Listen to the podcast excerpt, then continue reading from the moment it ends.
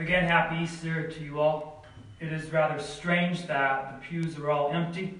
I'm sure it's just as strange for all of you being at home. It's, it's sort of a, a difficult Easter, but even though it's a difficult Easter, there's joy in the air. Our Lord has risen from the dead. We know that, that Jesus has conquered sin, He has conquered even death, and of course, He is alive right now, alive and well, in His resurrected body in heaven.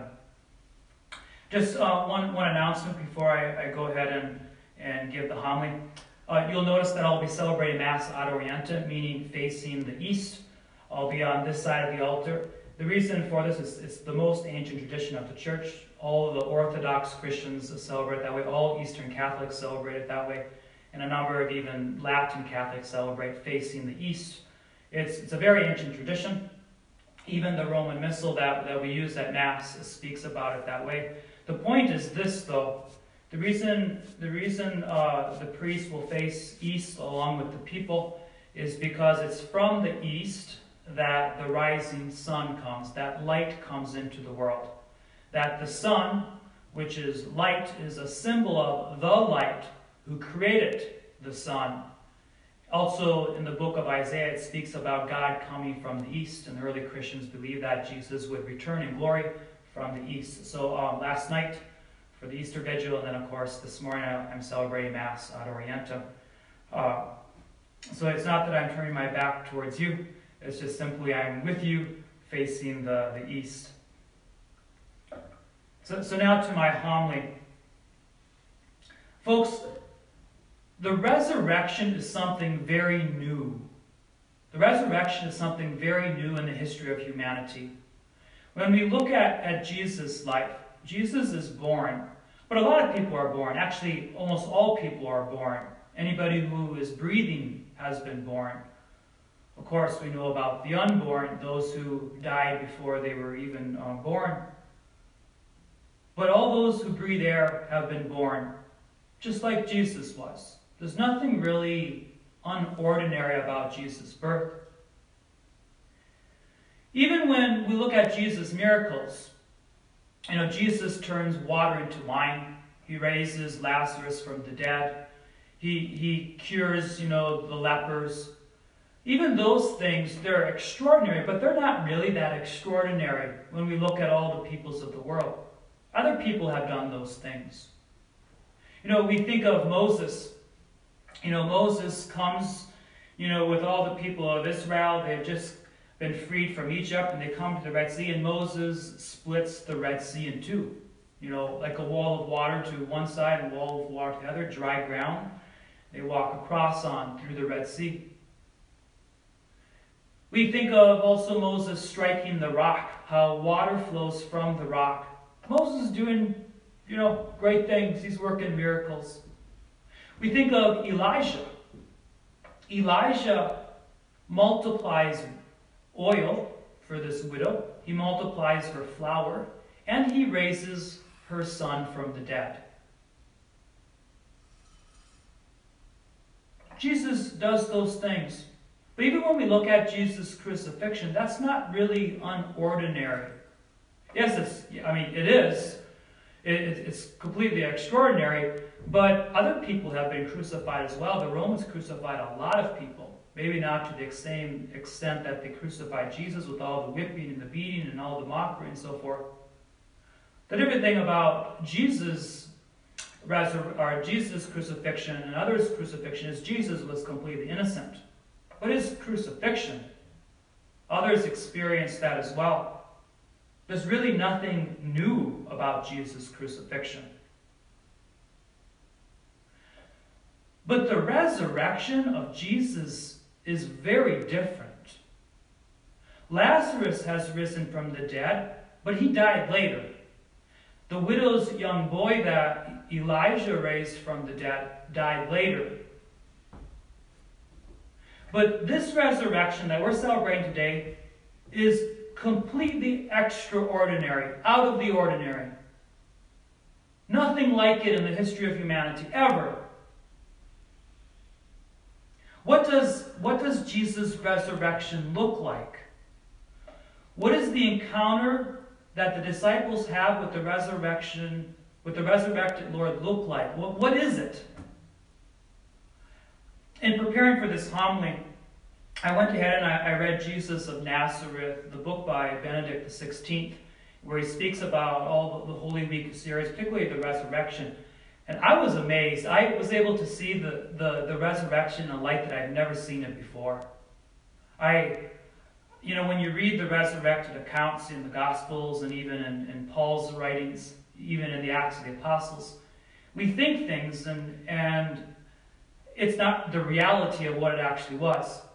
This, this is my idea of the resurrection up to this week or this last week. Jesus, you know, the dead man turns back alive. He appears in the upper room to the apostles. The, the, the apostles see Jesus. They think he's a ghost. At first, Jesus says, Hey, it's me. And then I thought they saw Jesus for who he was when he was on this earth, before he died. But I came to realize it's different. Let me explain. Let me first say what, what Jesus' resurrection is not. First of all, his resurrection is not resuscitation. When somebody is resuscitated, so they're, they're dead, you know, they're clinically proven dead, their heart's not pumping, they're not breathing, they're dead. And then through some means, you know, after two minutes or three minutes or, or half hour, as, as some people even have experienced, the person turns back alive. They're resuscitated. They, they, life comes back into their body. Jesus was not resuscitated. He's different after the resurrection. Unlike the person who is resuscitated, they're not different. They go back to their biological state that they were in before. And then they die later. Jesus was not resuscitated. He did not have a body like he always had after the resurrection. After the resurrection, he's also the resurrection is not like a ghost. Remember when Jesus appears in the upper room? They think he's a ghost. But, but Jesus does not belong to the realm of the dead, he belongs to the realm of the living. And thirdly, he didn't, Jesus wasn't having a mystical experience when, when he rose from the dead. What, what do I mean by that? Many of you know who Padre Pio is, St. Pio of Pietrelcina. He was, he was a, a priest in Italy, died in the 1960s. He had the stigmata, so he had the wounds of Christ in his hands, and, and he had a hole in his side. You know, all, all these wounds, it is said that he would shed about two cups of blood a day. I don't know about you, but if I lost two cups of blood, you know, every day, I'd be dead quite quickly. You know, if you go give blood, you can give a pint or two of blood, but, but you can't give a lot of blood. You're going to die at some point. Padre Pio would, would shed about two cups of blood a day, and he continued to live. It is said that when he actually died, the wounds disappeared. Other saints have also experienced the wounds of Christ, and they would appear for a day or two, and then they would disappear again. No one could would see them anymore. Some people who have seen visions, whether it's a vision of Jesus, a vision of Mary, a vision of other saints, while they're in this trance, while they're having this mystical experience, people would come up to them and would like poke them with a needle and they wouldn't even experience it. They were having this mystical experience. In fact, after this mystical experience, the, the, the wounds aren't there. You know, the, the pricking of the needle and so forth, they, they just disappear. They're, they're just gone. It's like the person goes into this, this state that is changed, and then after that state, one goes back to normal again. That's not what happened when Jesus rose from the dead. He doesn't also have these abilities to go through walls and then at a later time no longer have those abilities. So, so what is the resurrection? What is the resurrection? I don't quite know what it is. I don't know completely what the resurrection is. But let me give you some, some descriptions from the gospel passages. Whenever Jesus appears in his resurrected body to the apostles, to his disciples, he is always unrecognizable. He looks like a stranger, a gardener, a regular dude, or he looks like a ghost. They don't know who he is until he himself says who he is, or he does some action or event that they saw him previously do. And when they see him do this after his resurrection, they immediately call to mind what he did before, and then they know internally this is Jesus. But it still doesn't look like Jesus. Here, here are some examples. So the two disciples going to Emmaus. So it's Easter Sunday morning. These two disciples who love Jesus completely, who were amazed at who Jesus was, they hear he died. He's in the tomb, and they're like, guess, guess that's not the Messiah. We thought he was, but we're just going to go back to our normal way of life. So they start walking away from Jerusalem to Emmaus. And while they're walking away from Jerusalem to Emmaus, Jesus comes up to them and starts talking to them. He's just a stranger to them. And he's standing right next to them. A stranger. They have this long conversation with him. I, they must have been walking with him for two, three, four miles. I, I forget, I think it's like nine miles from Jerusalem that Emmaus is. And they're conversing with Jesus. But they do not recognize who Jesus is until they sit down at table with him. He gives thanks, breaks the bread, disappears, and then they know it's Jesus. They come to know internally that this is Jesus before him, but it didn't look like Jesus. Another example. We just heard the gospel reading about how the women, you know, came to the tomb. They came, as some of the other passages say, to to, to embalm Jesus' body. You know, after a body has died, of course, it starts rotting, and they're thinking that Jesus is going to be rotting like every other person that rots in the grave. And they're asking themselves, who's going to roll away the stone? They come, the stone is already rolled away, the tomb is empty. They're amazed, they run back, they tell Peter and the other apostles.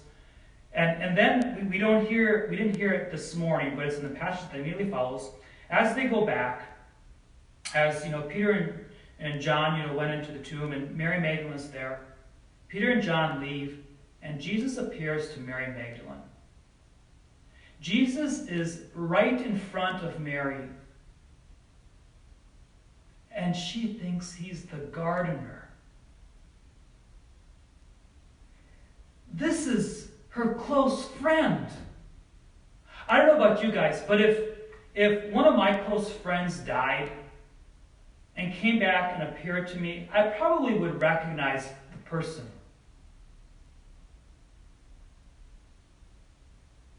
Assuming that the person looked like they looked like when I when I was their friend. Jesus, Mary Magdalene's close friend, is standing right before her. And she thinks he's the gardener. And she says, Where have they laid my Lord? Tell me where they laid him so I can take his body away.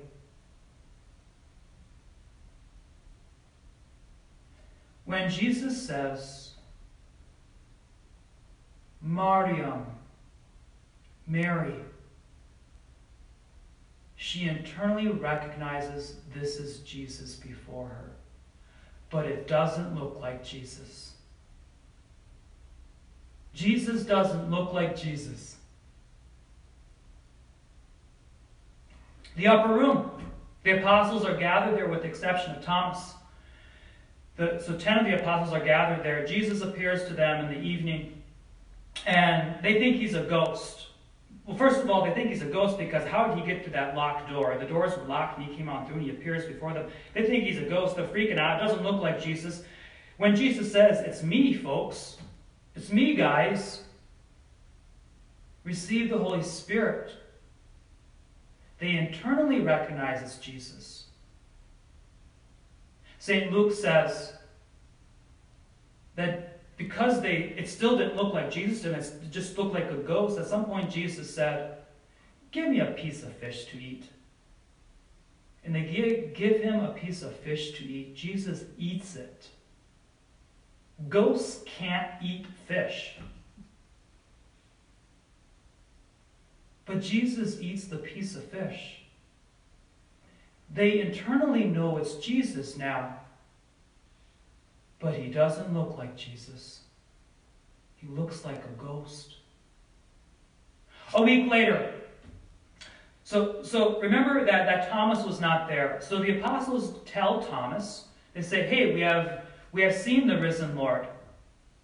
And Thomas is like, no way. I, the guy was dead.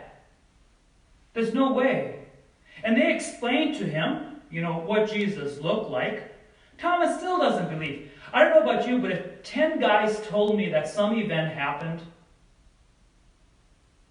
I might believe, I guess. But Thomas doesn't believe, and he says, Unless I stick my finger into the holes in his hand and place my hand to his side, I will not believe. That week later, Thomas is there. Jesus appears to them in the upper room. Thomas sees Jesus, does not believe it's Jesus. Jesus comes to Thomas and says, Thomas, put your finger into the holes in my hand. Put your hand into my side. Thomas doesn't believe until he puts his hand into Jesus' side and he feels the heart of the one who died for him. It still doesn't look like Jesus, but he knows internally it's Jesus and he falls on his knees and he says, My Lord and my God.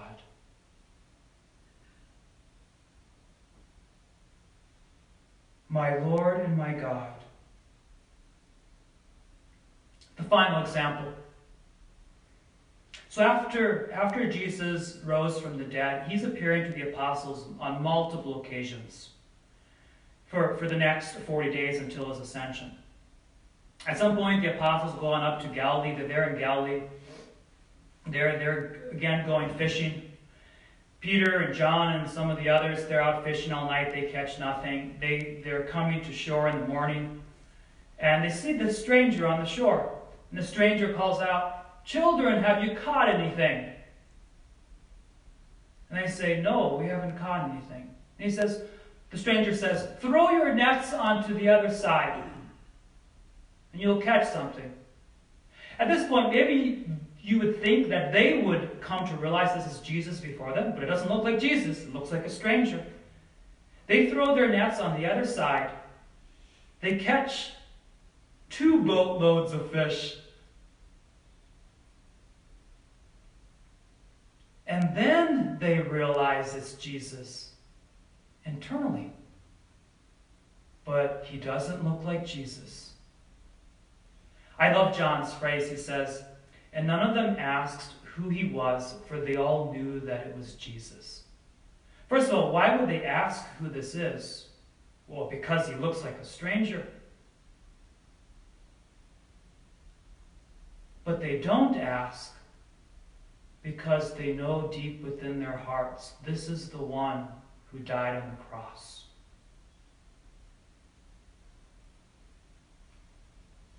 They have faith. This, this is a, a new revelation for me, folks. It's, it's very new. I always thought that, you know, Jesus hid his appearance, you know, what he literally looked like until they came, you know, to, until he told them, and then they would, it would look like Jesus was before. But the whole time, when they experienced the resurrected Jesus, it doesn't look like Jesus. But they all know that it is Jesus because of what this stranger, what this gardener, what this ghost is doing. I want to make this now more applicable to us today in 2020. At this Mass, on this altar, in a few moments, is going to be the resurrected Lord, Jesus Christ, the one who had his ministry for three years on this earth, who died, who was buried, rose from the dead, and is now seated at the right hand of the Father. He is going to be right here. And what we're going to see is just going to be a piece of bread.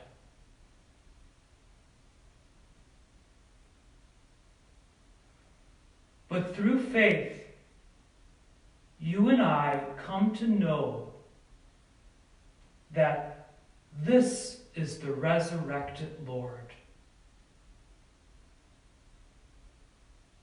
I always thought it would be amazing to experience the resurrected Lord like the apostles and his disciples did.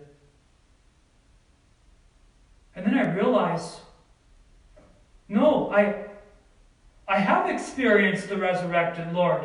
I can experience the resurrected Lord if I have faith. And I do have faith. All of you have distractions at Mass.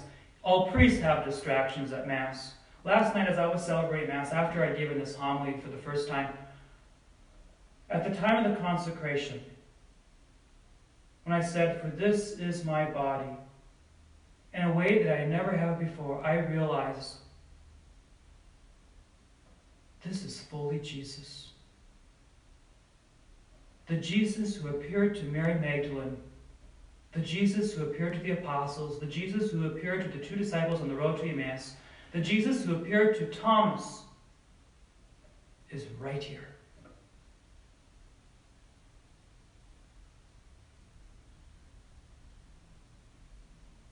Folks, between encountering the risen Lord and between the out, and the outpouring of the Holy Spirit on Pentecost, it's how the gospel is spread. We're here today. All of you are watching today because people have experienced the resurrected Lord just like the apostles did, just like the disciples did. Don't look for Jesus in the way that you want to look for him. Don't look for Jesus in the way that you think he will come. But look for Jesus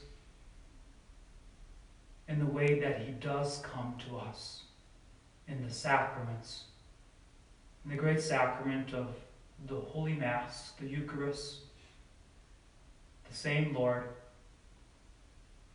our God. Folks, let us rejoice in the resurrection of the Lord. Let us thank him for all the good things that he has given to us.